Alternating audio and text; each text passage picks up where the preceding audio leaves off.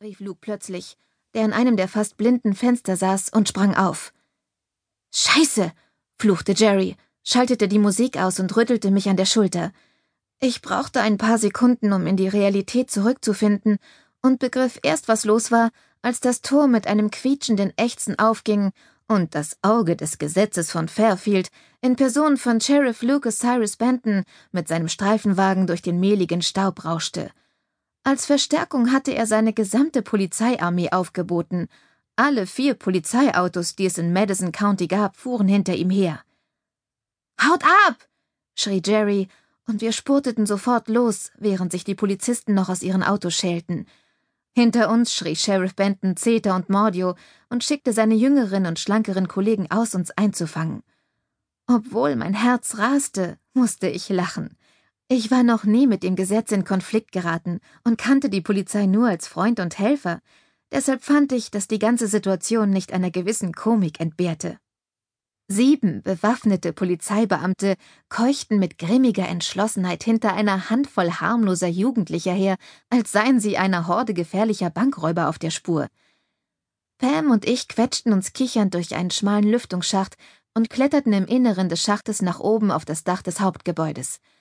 Von hier aus hatten wir einen guten Ausblick und beobachteten mit wachsender Fassungslosigkeit, wie zwei Polizisten Red und Jerry überwältigten – Sie stießen die Jungs zu Boden und legten ihnen Handschellen an.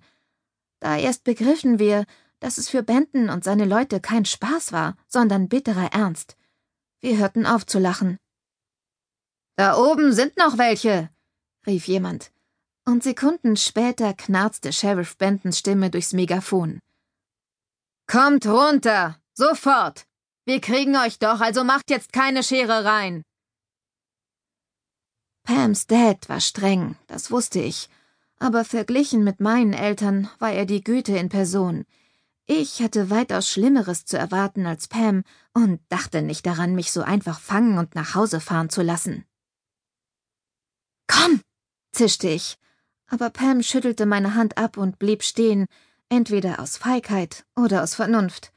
Also rannte ich alleine los. Meine Chancen standen nicht schlecht, denn ich kannte mich bestens aus – Zwei Polizeibeamte kamen die rostige Metalltreppe hoch. Einer ergriff Pam am Arm, der andere lief mir nach. Bleib stehen, Mädchen! rief er. Ich dachte nicht daran. Flink wie ein Wiesel rannte ich zur anderen Seite des Gebäudes zu dem Schacht, aus dem früher das Korn in das Mahlwerk gelaufen war. Es gab kein Mahlwerk mehr, dafür aber die Möglichkeit zu entkommen. Ich hörte die Schritte des Mannes und sein Keuchen hinter mir und riskierte einen Blick über die Schulter. Zu meinem Schrecken stellte ich fest, dass der Polizist schnell aufgeholt hatte und nur noch ein paar Meter von mir entfernt war. Das obere Geschoss der Getreidemühle war tückisch. Überall unter dem Staub und dem Schutt des verfallenen Gemäuers lauerten Löcher im Boden. Plötzlich ertönte ein gellender Schrei, und mein hartnäckiger Verfolger war verschwunden. Das war nun wirklich kein Spaß mehr. Mir brach der Schweiß aus allen Poren, mein Herz raste vor Angst, aber ich lief weiter. Unten ertönte das Heulen der Polizeisirene. Der Sheriff schrie irgendetwas durch sein Megafon. Ich hatte den rostigen Förderschacht erreicht, kletterte hinein und hangelte mich fünf oder sechs Meter an dem wackligen Gerüst hinunter. Dabei zerriss meine Jeans am Knie. Unten in der Halle tauchten drei oder vier Männer auf, sehr viel eher, als ich erwartet hatte. Während ich auf den alten, porösen Förderbändern zum Ausgang der Mühle rannte, folgten sie mir und kamen bedrohlich rasch näher. Endlich war ich an der frischen Luft. Mit einem wagemutigen Satz sprang ich drei Meter in die Tiefe, missachtete den Schmerz, als ich mit dem Knöchel umknickte, und rannte so schnell ich konnte im Zickzack über den Hof, auf dem das Unkraut in hohen Büschen durch den Beton gewuchert war. Die Streifenwagen gaben Vollgas. Plötzlich stand wie aus dem Boden gewachsen einer der Beamten vor mir. Zwei Meter vor dem rettenden Loch im Maschendrahtzaun versetzte er mir einen so groben Stoß, dass ich das Gleichgewicht verlor und stürzte. Innerhalb von Sekunden waren sie über mir. Drei erwachsene Männer, außer sich vor Wut.